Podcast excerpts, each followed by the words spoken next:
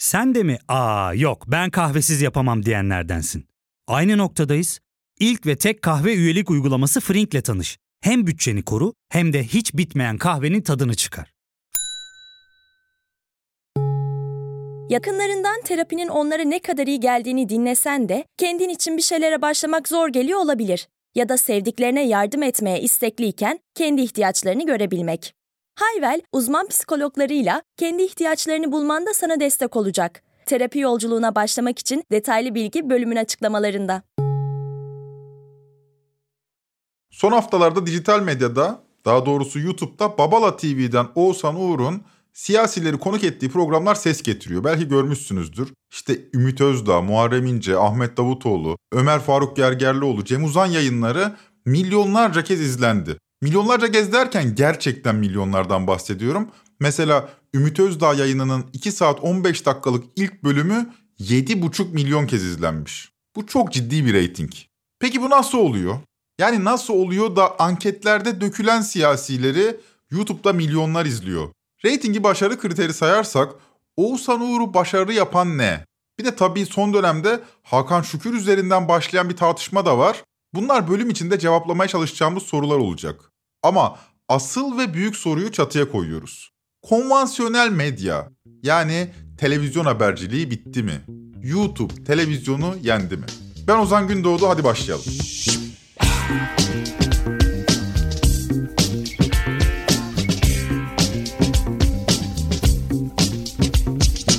Oğuzhan Uğur'un hazırlayıp sunduğu Mevzular Açık Mikrofon adlı YouTube programı hiç dikkatinizi çekti mi bilmiyorum. Fakat hiç görmediyseniz kendinizi eleştirebilirsiniz. Yani suç sizde. Çünkü siyasileri konuk ettiği bölümler milyonlarca kez izleniyor. Üstelik konuk ettiği siyasiler de Türkiye çapında yüksek oy oranlarına sahip isimler değil. Mesela Ömer Faruk Gergerlioğlu yayını 8 milyona yakın kez izlenmiş.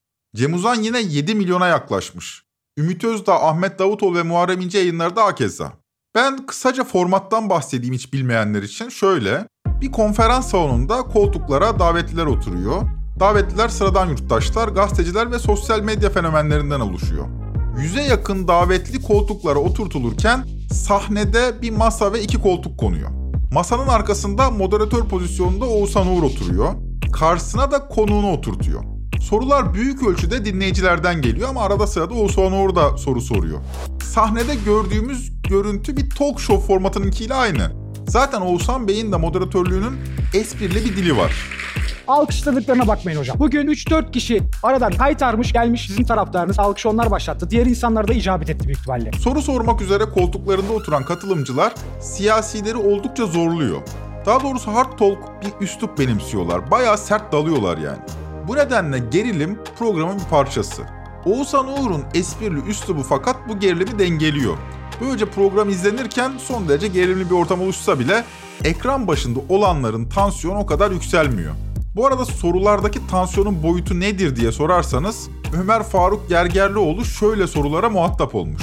Tutturmuşsunuz bir Kürt meselesi, Kürt sorunu, Kürt sorunu 40 yılı aşkın zamandır binlerce insanın ölmesine neden oldunuz. Saçtığınız fitneyle. Ben şimdi size soruyorum. Kürt sorun dediğiniz şey tam olarak nedir? Anayasamızda Türk ve Kürtlere ayrı maddeler mi var? Hakim karşısına çıktığınızda bir Kürt'e hakim sen Kürtsün al sana 10 katı ceza mı diyor. Vergi dairesine gittiğinizde Kürtlerden 10 katı vergi mi alıyorlar? Bir Kürt çocuğu okumak istediğinde, çalıştığında, üniversiteyi kazandığında sen Kürtsün deyip seni üniversitenin kapısından mı çeviriyorlar? Bu ülkede çalışıp, üretip, para kazanmak isteyen hangi Kürt'e devlet engel oldu? AK Parti'ye dönüp baktığımızda 50 küsür Kürt vekil var. CHP'ye baktığımızda yarısı belki daha fazlası Kürt siyasetçilerden oluşuyor. İyi Parti'de dahi Kürt siyasetçiler var. Yani her arenada temsil hakkınız var. Çözümden bahsediyorsunuz ama bu çözümün tam olarak ne olduğunu bize açıklayamıyorsunuz. Şu ana kadar da ben hala ağzınızdan alamadım. Siz ve partiniz adına soruyorum ben. HDP Türkiye Cumhuriyeti Devleti'nden toprak koparmak istiyor mu istemiyor mu? HDP özel Kürdistan kurmak istiyor mu istemiyor mu bunu öğrenmek istiyorum. Teşekkürler. Şimdi bayağıdır unuttuğumuz bir şey ama tabii bu bir gazeteci sorusu değil. Çünkü soru ön yargılarla dolu ve tartışmaya davet ediyor. Şimdi tek bir cevapla bunu beceremez karşı taraf. Yani aslında amaç cevap almak değil, amaç soruyu sormak. Ön yargılarla dolu çünkü soruyu soran Kürt sorunu diye bir şey olmadığına tümüyle ikna. Karşısındaki konuğun da fitne yayıcı, binlerce insanın ölümünden sorumlu, cezalandırılması gereken biri olduğunu varsayıyor. Bu aşamadan sonra konuğun cevabının önemi azalıyor. Halbuki soru cevabın önüne geçmemeli. Cevabı parlatmalıdır derler. Gazeteci muhatabıyla tartışabilir ancak ön yargılarını konuşmalarına, sorularına iliştirmemesi gerekir. Yanlış anlaşılmasın bu da bir format. Siyasilere ille de gazeteciler soru sormalıdır ya da üslubu gazetecilik ilkelerine uygun olmalıdır demiyorum. Bu yayın formatı sonuçta. Elbette format gereği böyle bir üslupla benimsenebilir yani. Sadece formatı tanıtmaya çalışıyorum size. Biraz önce dinlediğiniz sorudaki üslup da geniş halk kesimlerinin duygu durumunu yansıttığı için son derece normal bana kalırsa. Yani Ömer Faruk Gergerlioğlu böyle bir soruya muhatap olabilir bence. Hatta bu sorunun ardından insan cevabı da merak ediyor ama dileyenler izleyebilir. Şimdi buradan yayınlamayalım. Tabi formatın bu şekilde sorularla donatılmış olması sosyal medyanın da etkisiyle bir çarpan etkisi yaratıyor. Sorulardaki nasıl koydu ama hissi yaratan üslup sosyal medyada defalarca kez paylaşılıyor, retweetleniyor vesaire vesaire. Böylece programın etki gücü artıyor. Formatın tanıtımını uzatmayayım ama 3 aşağı 5 yukarı anlatabildiğimi düşünüyorum hiç izlemeyenler için. Ama bu zamana kadar bir biçimiyle sosyal medyada önünüze düşmüş diye de varsayıyorum. Fakat durumu çözebilmek için bir de Oğuzhan Uğur'un siyasi olmayan yayınlarına göz atmak gerekir. Çünkü mevzular açık mikrofon formatı Oğuzhan Bey'in programlarından sadece biri. Onun dışındaki yayınlar apolitik yayınlar. Yani apolitik derken böyle bir ekstra bir olumsuz duygu yüklemiyorum. Şu yüzden vurguluyorum bunu. Normal şartlar altında bir siyasiyi televizyonda konuk eden bir moderatörün ciddiyetini bir gözünüz önüne getirin. Mesela nasıl bir formla konuk alıyoruz siyasileri? Mesela Ali Kırca gibi bir enkırmen. Şimdi bir de Oğuzhan Uğur'u düşünün. Ben hiç homofobik biri değilim. Eskiden öyleydim. Hala ibn lafında kullanırım bu arada. Ama biliyorsunuz ki benim burada ettiğim küfürlerin hiçbiri içinde geçen organı betimlemiyor. Rak kapalı diyorum sana. Gerçekten rak kapalı... Benziyorum sen yarak kapalı. Evet, şaka öyle değil. Seni gay zannetseler sen rahatsız olmaz mısın mesela? Yadırgıyorsun. Yadırgıyorsun. Ben ne olurum ulan? Ama bunu gidip de gay birini aşağılamak olarak görmem. Eşcinsel bir sürü arkadaşım var. Berk var, Turan var. ne oldu komik mi? Evet. Cinsiyet çıkmışlar. Ne güzel insanları seviyorum. Eşcinsel olabilir, o olabilir, bu olabilir. E o zaman kadınlar hakkında niye bazen şöyle şakalar yapıyorsun? Çünkü olmaz şaka. Hal böyle olunca yani Oğuzhan Bey'in zaten bir YouTube fenomenine uygun üslubu yayınları daha ilgi çekici kılıyor. Yani şunu demeye çalışıyorum. Oğuzhan Uğur mevzular açık mikrofon formatının dışında da izlenen bir YouTube fenomeni. Burada topladığı takipçileri aynı zamanda mevzular açık mikrofonda takip ediyor. Peki Oğuzhan Uğur apolitik yayınlar yapıyor ama kendisi apolitik biri mi? Hayır. Hatta tam tersi tavır sahibi bir tip. Babası emekli albay Hasan Atilla Uğur. Jandarma Teknik İstihbarat Daire Başkanı görevinde bulunmuş bir isim. PKK lideri Abdullah Öcalan'ı Türkiye'ye getirip ilk sorgusunu gerçekleştiren isimlerden. Ergenekon davasında uzun yıllar hapiste kaldı. Çıktıktan sonra Doğu Perinçek'in Vatan Partisi'nde genel başkan yardımcılığı görevinde de bulundu. Dolayısıyla böyle bir babanın oğlu olarak Oğuzhan Uğur'un da siyasi fikirleri bu eksende olgunlaştı. Okan Bayülgen'e konuk olduğunda çocukluğunun siyasi fikirlerine etkisini şöyle anlatmış Oğuzhan Bey. Ben doğuda yaşadım. Babamın görevi nedeniyle bir gün bizim lojmanımıza roket atarla saldırdılar. Roket atarla saldırılınca ortalık patladı. Kan kıyamet. Benim arkadaşımın babası şehit oldu. Kim yaptı bunu dedik. Dediler ki PKK'lılar yaptı. Biz o anda PKK'dan nefret etmeye başladık. Ve ben o anda 7 yaşındaydım, 8 yaşındaydım. Şimdi pedagoglar neleri konuşuyor? Çocuğun yanında gaz çıkartmayın falan diyorlar. Bebeğin altını değiştirirken yüzünüzü ekşitmeyin. ileride özgüvensiz bir çocuk olur falan diyorlar. Peki siz 7 yaşında, 8 yaşında çocuğa nefreti yüklerseniz o çocuk ne olur? Ben mesela o nefrete hükmedebiliyorum. Ama peki hükmedemeyen ne olur? Her asker değil. Kimseyi genellemiyorum. Her kolluk kuvveti değil. Ama bazı kolluk kuvveti mesela bir kişi iki kişidir belki. Ne yapıyor? Evdeki sıkıntısını görevine yansıtıyor. Doğuda bir köye gidiyor. Adamın birine yoktan yere dövmeye başlıyor çocuklarının önünde. Şimdi çocuk babasını döven askeri görünce ne yapıyor? Nefret ediyor o askerden. Çocuk o yaşta daha nefreti öğreniyor. Sonra sen bugün siyasetçisin ve milliyetçisin ve başka değerlerin var. Ne olursa olsun çıkacaksın ve bekadan, vatandan, milletten bahsedeceksin. O çocuğa ondan bahsedemezsin. Bugün HDP'li bazı gruplar gelip bana barıştan, karanfillerden bahsetmek isterler. Bana bahsedemezler. Çünkü ben de o nefreti çocukken öğrendim. Kendisinin sert bir milliyetçi kimliği var. Türkiye'de yükselen milliyetçilik de popülaritesine ve güvenilirliğine destek oluyor. Şöyle örnek vereyim mesela kendimle karşılaştırayım izin verirseniz. Yaklaşık 5-6 yıldır yazı yazıyorum. Televizyonda, YouTube'da, bilimum yerlerde işte konuşuyorum. Trend Topik'te 80 küsür bölüm hazırladık. Benim gözlediğim şu.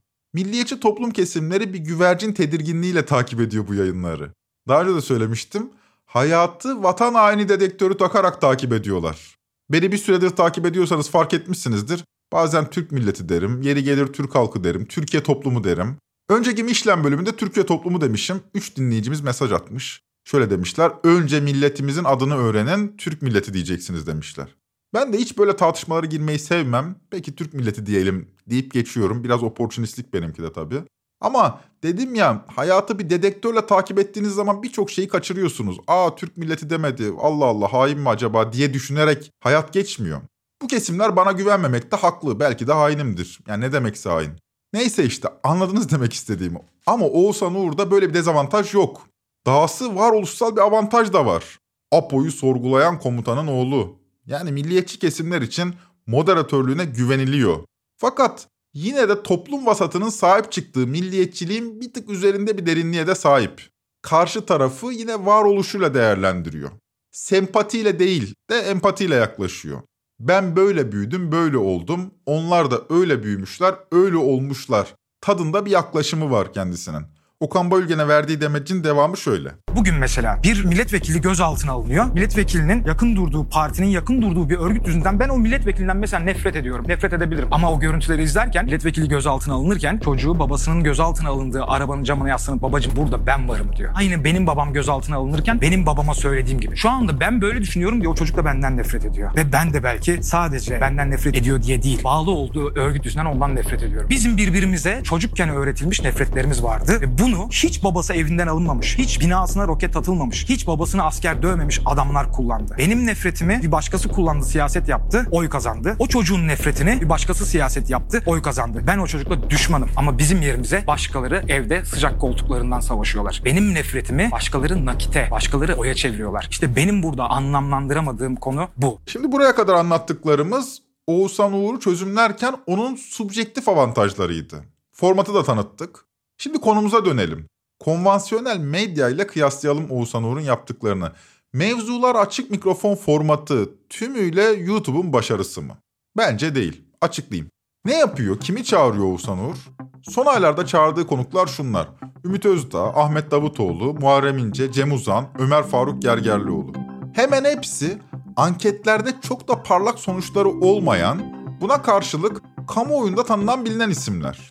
Dahası konvansiyonel medyada sık görünen figürler de değiller.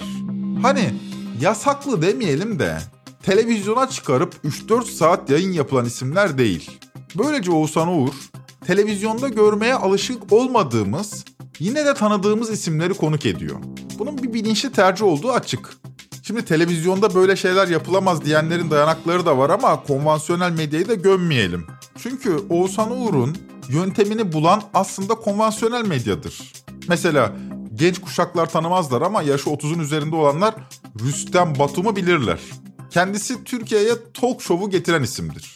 Rüstem Batum da Oğuzhan Uğur'dan 32 yıl önce aynı yöntemi deneyerek başarıya ulaşmıştı. Nedir kural? Tanınan ama ekrana çıkmayan ya da çıkamayan isimleri bul. Oğuzhan Uğur da bunu yapıyor. Rüstem Batum da 32 yıl önce bunu yaparak yükseldi. Türkiye'ye talk show'u tanıttı. TRT'nin tek kanallı üstünlüğü 1990 yılında Magic Box'ın kurulmasıyla dağılmıştı. Rüstem Batum da adı daha sonra Star TV olacak olan Magic Box'ta bir talk show programı hazırlayıp sunmakla sorumluydu. Peki konuklar nasıl seçilecekti?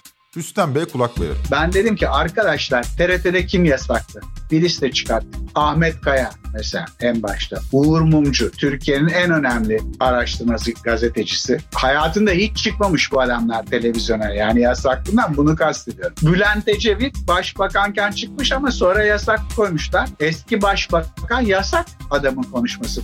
Ben böyle bir liste yaptım. Arka arkaya ilk üç program bunları çıkardım. İlk program Ahmet Kaya, arkasından Uğur Mumcu, arkasından Bülent Ecevit. Bunların yanına da bulabileceğim en popüler adam kim varsa yani en popüler şarkıcı kimse onu koyayım. Ama program 60 dakika. O benim A konuk dediğim konu. Ben konuştururum 30 dakika 40 dakika gerektiğinde. Diğerleri 10'ar dakika. Kimse onun saatini tutmuyor anladın mı? Rüstem Batur bu demecini bir yıl önce İlker Canıkligir'e Flu TV'ye vermiş. Onu da söyleyelim. O halde sorumuzu tekrar soralım. Oğuzhan Uğur'un başarısı YouTube'un başarısı mı? Evet, YouTube'un avantajları var ama konvansiyonel medyayı gömmeyelim derken kastım buydu. Yani Rüstem Batum'a da saygısızlık etmeyelim. Konvansiyonel medya böyle yayınları yapmayı bilmediği için yapmıyor değil. Hatta bugün televizyonlarda benzer yayınları çok büyük reytinglerle gerçekleştirecek bu işi en iyi şekilde bilen onlarca televizyoncu var. Peki neden böyle yayınlar televizyonda yapılmıyor? Bu soruya girmeden önce izninizle burada bölüme kısa bir ara verelim. Soruyu unutmayın döndüğümüzde kaldığımız yerden devam edeceğiz. Ya fark ettin mi? Biz en çok kahveye para harcıyoruz. Yok abi, bundan sonra günde bir. Aa, sen Frink kullanmıyor musun? Nasıl yani? Yani kahvenden kısmına gerek yok. Frink'e üye olursan aylık sadece 1200 TL'ye istediğin çeşit kahveyi istediğin kadar içebilirsin. Günlük 40 TL'ye sınırsız kahve mi yani? Çok iyiymiş. Aynen. Hatta şu anda 200 TL'lik bir indirim kodu da var. E hadi hemen indirip üye ol da bu fırsatı kaçırma. Terapiye başlamak, içinden çıkamadığın döngüleri kırmak, bazı yanlış bulduğun kararlarını değiştirmek ve kendinle beraber daha huzurlu bir yaşam inşa etmek için atabileceğin en değerli adımlardan biri. Hayvel ile yoğun yaşam tempona uyum sağlayarak online terapi seanslarını takvimine göre ayarlayabilirsin. Bini aşkın uzmandan sana en uygun terapisti seçebilir, PodB10 koduyla indirimden yararlanabilirsin. Detaylı bilgi açıklamalardaki bağlantıda. Aradan önce işi bilen onlarca televizyoncu varken televizyonda neden böyle yayınlar yok diye sormuştuk. Bence güzel soru. Ratingse rating, tecrübe ise tecrübe, paraysa para. Hatta para daha çok konvansiyonel medyada. İmkansa imkan. Televizyonda neden böyle yayınlar yapılmıyor? Çünkü yapılamıyor arkadaşlar. Çok açık ki geçmişte televizyon formatlarımız çok ama çok daha kaliteliydi. Ha bugüne göre kaliteliydi diye düzeltmek gerekir belki. En azından keyifle izlenen açık oturum formatları vardı. Bugünkü televizyoncular o yayınları unutmuş değiller. Tam tersi özlemle anıyorlar. Fakat yapamıyorlar. Üzerlerindeki rütük baskısı buna engel oluyor. Konuklardan biri ters bir laf etse rütükten gelecek cezayı omuzlamak zorundasınız. Ya Gezi davasında karar açıklanıyor. Adliyenin önünde Özgür Özel'in açıklamasını canlı veriyorsunuz. Özgür Özel'in ettiği laf yüzünden TV kanallarına ceza kesiliyor. Son olarak Tele1'in ekranı karartıldı. Nedeni ne mi? Tip milletvekili Sera Kadıgil konuk olduğu programda Diyanet siyasal İslamcı bir aparattır ve kapatılmalıdır dediği için. Ne var bunda? Yorumu gazeteci Murat Yetkin'den dinleyelim. Şimdi hep diyoruz ya seçime doğru basın üzerindeki baskılar artmaya başladı. İşte bu sansür yasası, dezenformasyon yasası filan bunun bir parçası. İşte somut örnekleri giderek artıyor. Somut örnekleri giderek artıyor. Bu yani şiddet teşviki değil, efendime söyleyeyim herhangi bir dini, herhangi bir inancı kötüleme değil. Sadece bir kuruma yönelik eleştiri. Kurumlar eleştirilemeyecek mi artık? Bir kurumu, bir devlet kurumunu, Diyaneti eleştiriyorsunuz, kapatılmalıdır diyorsunuz. Bu bile ekranınızın 3 gün karartılmasına neden olurken para kazanmayı hedefleyen veya para kazanmak zorunda olan bir televizyon kanalı risk alır mı Allah aşkına? Ne gerek var siyaset meydanı gibi açık oturumlara? Şimdi lafı siyaset meydanına bilerek getirdim. Oğuzhan Uğur'un konuk stratejisini Rüstem Batum'da görmüştük. Soruları soran konuk profilini de siyaset meydanından biliyoruz. Çok değil. 90'lı yıllara kadar geri gitmeyelim. Tarih 2010. Ali Kırca moderatörlüğündeki siyaset meydanına Selahattin Demirtaş konuk oluyor.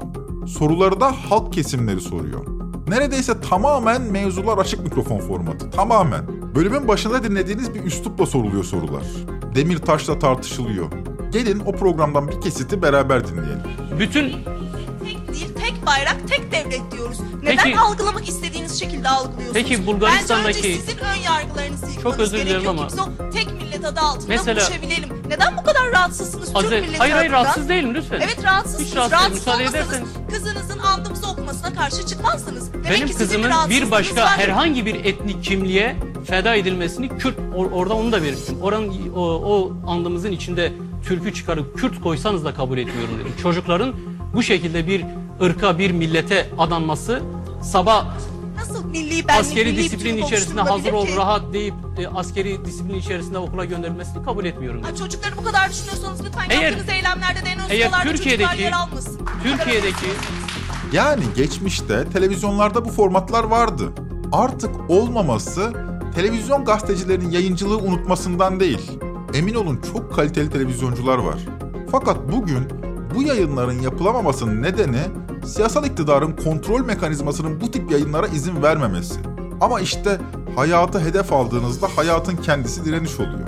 Televizyonu baskılıyorsunuz, YouTube patlıyor.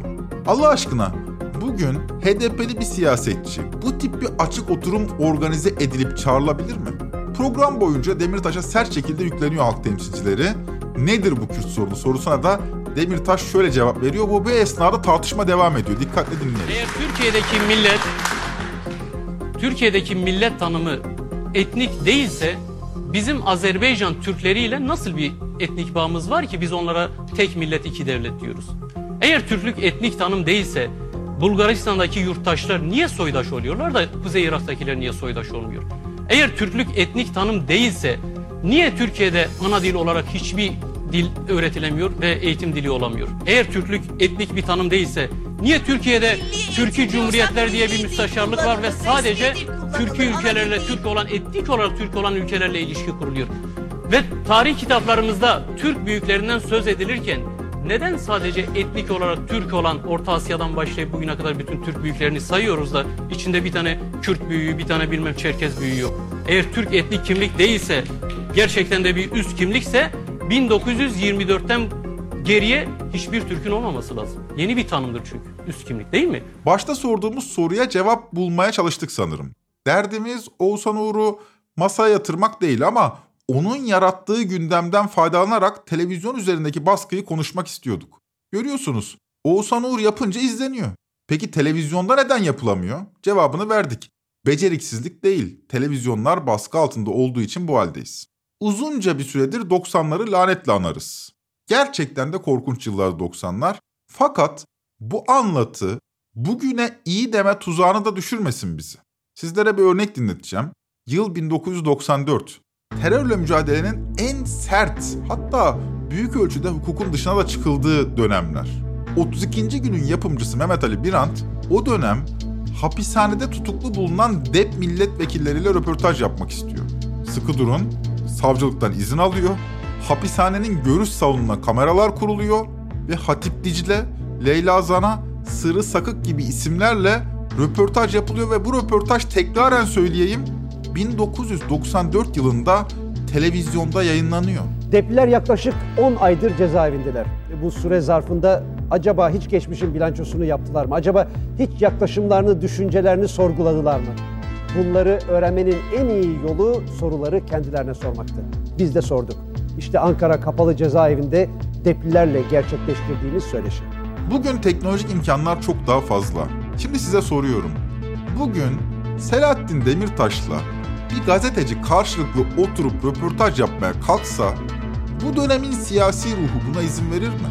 1994 yılında yapılabilen 2022 yılında yapılabilir mi? Halbuki adam bugün Cumhurbaşkanlığına aday olsa en az %10 oyu var. Soruya devam edelim. Böyle bir yayın izlenmez mi? Benim iddiam şu. Demirtaş'la bir röportaj kaydı reyting rekorları kırar. O kayıt haftalarca tartışılır ama yapılamıyor. 94 yılında yapılabiliyordu, şimdi yapılamıyor. Daha uç bir örnek vereyim. Fatih Altaylı, Mehmet Ali Birant, 90'lı yıllarda sadece depli vekillerle değil, PKK lideri Abdullah Öcalan'la röportajlar gerçekleştirdiler. Yıl 1992. Bakın 90'lı yılların en sert dönemleri bunlar. Ama yine de Mehmet Ali Birant Suriye'ye gidip Öcalan'la röportaj yapıp bunu televizyonda yayınlayabildi. Nitekim geçen haftalarda Kürt sorunu ve PKK yine en güncel konuydu. Biz de şimdiye kadar hiç yapılmamışı seçtik ve bugüne kadar ekranlarınızda hiç görmediğiniz birini getirdik. PKK'nın lideri Abdullah Öcalan. Birlikte Beka Vadisi'ndeki şimdi kapatıldığı bildirilen kampı gezeceğiz sizle. Şimdiye kadar hep gazetelerde resimlerini gördünüz, izlenimleri okudunuz. Bu gece ilk defa ekranlarınızda izleyeceksiniz. Bu kamp ve APO Türk ve yabancı televizyoncuların, gazetecilerin hiç yabancısı değil. Sık sık ziyaret ediliyor. E, görüşmeler yapılıyor. Gizli bir şey hiç değil. Yıllar içinde biz de diğer meslektaşlarımız gibi bu kampa gitmiştik. APO ile söyleşi yaptık. PKK'nın düzenlediği gösterileri izledik. Gelin şimdi birlikte oralara gidelim. 92 yılında Beka Vadisi'ne gidiyor ve orada Öcalan'la röportaj yapabiliyor. Ve bunu televizyonda yayınlayabiliyordunuz. Bugün Ömer Faruk Gergerlioğlu'nu bile televizyona çıkaramıyorsunuz. Öcalan röportajı 32. gün arşivi adlı YouTube kanalında kaç kez izlenmiş biliyor musunuz? 8.7 milyon kez izlenmiş. 30 yıl önceki televizyon kaydından bahsediyorum. Oğuzhan Uğur'un Ömer Faruk Gergerlioğlu yayını da 8 milyona iz- dayanmış izlenmesi. Oğuzhan Bey'in başarısını yatsımıyorum. Kendisiyle tanışıklığım da yoktur. Bu bölümü yayınlamadan önce de arasam mı diye düşündüm sonra vazgeçtim. Zaten amacım Oğuzhan Uğur'u masaya yatırmak da değildi. Bir duygusal motivasyonun üzerine bu bölümü hazırladık açıkçası. Konumuz Tele1'e verilen ceza. Tüm televizyonlara kalkan bir sopa bu. Tele1'e verilen ceza gerçekten tedirgin edici bir gelişme. Rütük bir mahkeme değil, bir politik heyet. Meclisteki koltuk sayısına göre bu isimler belirleniyor. Fakat Diyanete dönük eleştirel bir tutumu toplumun dini değerlerini aşağılamak olarak yorumlayıp bir televizyon kanalına karartma uygulanabiliyor. Türkiye'de basın ve medya üzerindeki baskı denince akla genelde hapishane gelir. Hatta Silivri soğuktur diye milli bir şakamız var, kötü bir şaka. Fakat bu durum hakikati gölgeliyor. Baskının adı yalnızca hapishane değil. Rütük, İletişim Başkanlığı ve Basın İlan Kurumu aracılığıyla basın ve medya ciddi baskı altında. Şimdi böyle deyince YouTube tamamen özgür mü diye sorabilirsiniz. Haklı bir soru olur. Hayır, YouTube da tümüyle özgür değil. Bu bölümde Oğuzhan Uğur'u konuşmamızın bir nedeni de bu. Şu yüzden gündem oldu çünkü Oğuzhan Bey, genel konuk sayısına uygun olarak programına Hakan Şükür de davet ediyor. Rating rekorları kırabilecek bir yayın fikri bence. Bence iyi fikir yani. 15 Ekim'de kendi Twitter hesabından Hakan Şükür'ü etiketleyerek şunları yazıyor Oğuzhan Uğur. Ne dersiniz? Bir zamanlar kral dediğim, milli formada yazan adını öptüğüm beyefendi. Siz mesela katılır mıydınız? Tabii Oğuzhan Uğur yasaklılar listesini kendi YouTube kanalına Rustem Batum misali çıkarırken acaba o yasaklıların sınırını farkında mıydı? Hakan Şükür'ün çağrılması üzerine kıyamet koptu tabii. Şimdi burada paylaşmayacağım. İktidara yakın YouTube kanalları Oğuzhan Uğur'u lince kalkıştı. Çok ilginç bir sosyal medya linciyle karşılaştı Oğuzhan Uğur. Bölümün başında demiştim bizim memlekette milliyetçiler vatan haini dedektörüyle geziyorlar diye. Oğuzhan Uğur'a da FETÖ'cü imasında bulunmuş, hain falan denilmiş. Ya adamın babası Ergenekon'dan yattı, daha ne istiyorsunuz, bir sakin olun denilmemiş. Lince dayanamayan Uğur da 2-3 gün sonra davetini geri çekti. Babasıyla konuştuğunu, yayının FETÖ'ye sempati yaratacağından endişe ettiğini, bunun üzerine davetini geri çektiğini söyledi. Bu arada Hakan Şükür de bu geri çekilen davete ilişkin kendi YouTube kanalında şunları söylemiş. Babala TV'de anlat seni çağırdılar diyor. Evet o arkadaşın sildiği tweetleri gördüm. Herhalde çok seyredilen, işte böyle her şeye sorulan bir programmış. Çok seyredilmek değil, haklı olmak. Ben hatalarımı kabul eden bir insanım. Ama benim bir suçum yok ki. Babamın ne suçu var? O arkadaşa ya alsın mikrofonunu, alsın mikrofonunu kanser babama gitsin. Niye hapse girdiğini bakın babam sol görüşlü bir adam. Hiç başka öteye gitmesine gerek yok. Benimle konuşmasına isterse konuşurum. Neyimi çıkardılar, neyimi gösterdiler, hangi açığımı, hangi yanlışımı. Yavuz Sultan Selim'in kaftanını çalıp işte Fethullah Gülen'e götürecekmişim. Bundan başka ne yazdılar? Reza Zarrab'dan alınan paralar kendilerine iade edildi. Hakan Şükür koydu dediler. Namussuzlar bunları konuşun hadi. Bunları sorun bana ben bunlara cevap vereyim. Tüm bunların neden olduğunu biraz da biliyoruz sanırım. Fethullahçılık öyle bir hale büründürüldü ki bir kere size FETÖ'cü dendi mi o lekeyi temizlemek için bin dereden su getirmek zorunda kalıyorsunuz. Birbirine FETÖ'cü diyenler de havada uçuşuyor. İşte demin söyledim Oğuzhan Uğur'a bile dendi. Bu aralar biraz azaldı da bir iki yıl öncesine kadar tam bir cadı evi söz konusuydu hatırlarsınız. Kendini ispata kalkan önemli değersizler de Fethullahçılara söverek itibar sermayelerini katlıyorlardı. Fakat bu kendini bilmez kepazeler yüzünden bir müddet sonra Fethullahçıların bir kısmına mağdur payesi verilecek demedi demeyin. Hakan Şükür'ün mevzulara davet edilmesi aslında mevzuların formatına uygun bir hareketti ama olmadı. Her şey çok politikleşti gibi düşünüyor olabilirsiniz. Halbuki bana kalırsa politik olarak görünen şeyler apolitikleşti. Hakan Şükür'ü neden konuşturmuyoruz sorusunu bile politik derinliğiyle ele alamıyoruz. Meseleyi bir anda milli güvenlik konusu ediyoruz. Apolitik meseleleri politikmiş gibi konuşuyor, politik meseleleri de apolitikleştiriyoruz. Ya 20 yıldır bu ülkeyi yöneten Erdoğan ekrana bir rakibiyle çıkmıyor ya da bağımsız gazetecilerin karşısına çıkmıyor. Cumhurbaşkanlığı muhabirleri bile Erdoğan'ın ancak konvoyunu takip ediyor. Bu ortamda politika ne kadar derinlikli konuşulabilir ki? Lafı bulandırmayayım. Yani YouTube televizyona göre daha özgür bir ortam olmasına karşın orada da konuşulacak konuların çerçevesi çizilmiş oldu. Hakan Şükür gayri resmi yollarla yasaklandı. Yasak nedir nedir yasak nereden çıkmış bu yasaklar yasak nedir nedir yasak hiç düşündünüz mü dostlar Sansür yasası, Tele1'e ceza, Rütük, Basın İlan Kurumu, İletişim Başkanlığı derken hava kurşun gibi ağırlaşıyor. Konumuzdan sapmayalım. YouTube'da yayın yapan Özlem Gürses, Nevşin Mengü, Cüneyt Özdemir, Ünsal Ünlü, Ruşen Çakır, Murat Yetkin gibi isimler iyi ki varlar. Bu dönemde YouTube gerçekten Türkiye için baskıyı alt edebilmenin bir yolu oldu. Biz de Trend Topik'te dinlediğiniz ses dosyalarının hemen hepsini YouTube'dan buluyoruz. Fakat bu Türkiye'nin televizyon sektöründe yayıncılığın bilinmediği anlamına gelmiyor. Hatta tam tersi. Bugünün YouTube yayıncıları bu bölümde de hatırlattığımız üzere yayıncılığı televizyondan öğrendiler. Mevcut televizyonlarda da siz tanımasanız bile ülkenin en yetkin yayıncıları görev yapıyor ama darbe dönemlerine benzer hatta direkt tarif vermek iyi olabilir 12 Eylül dönemine benzer bir baskıyla karşı karşıyayız. O yüzden televizyon emekçilerine de kızmayın ya da onların yayıncılığı bilmediğini düşünmeyin. YouTube'da daha iyi yapıldığını zannetmeyin. Memleketin üzerindeki baskı kalksa emin olun televizyon ve dijital medya bir araya gelir ve gerçekten müthiş içerikler üretilebilir. Ülkenin bu tartışma vasatı da belki biraz da yukarılara çıkar. Ya hiçbir şey olmazsa bizim solcularımızı ekrana çıkarıveririz. Bugünkünden iyi olmaz mı? Göreceksin. Abdülhamit'i savundun. Savunmadım. Sen Menderesleri savundun. Savunmadım. Sen savundun. Terbiyesiz. Evet, bu. Aa, bak, Savunmadım.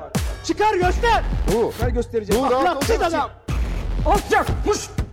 Terbiyesiz. Lütfen beyefendi yapmayın. Ahlaksızsın sen. İki tane tokat atacağım. Hiçbir şey atamazsın. Sen görürsün. Ekranlar hakiki tartışmalara kapalı olunca tartışmaların derinliği ve coşkusu da azalıyor. Tartışmaların coşkusu azalınca siyaset denen şey saçma sapan yapış yapış bir şeye dönüşüyor. O yüzden politik gibi görünüyor ama derinlikten yoksun apolitik bir iklim var diyorum.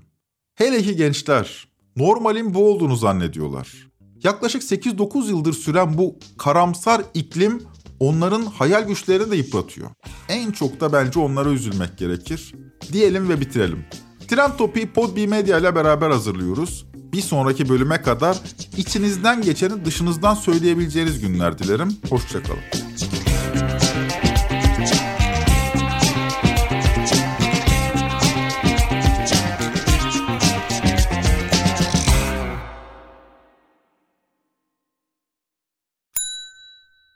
Ve tek kahve üyelik uygulaması Frink, 46 ildeki 500'den fazla noktada seni bekliyor.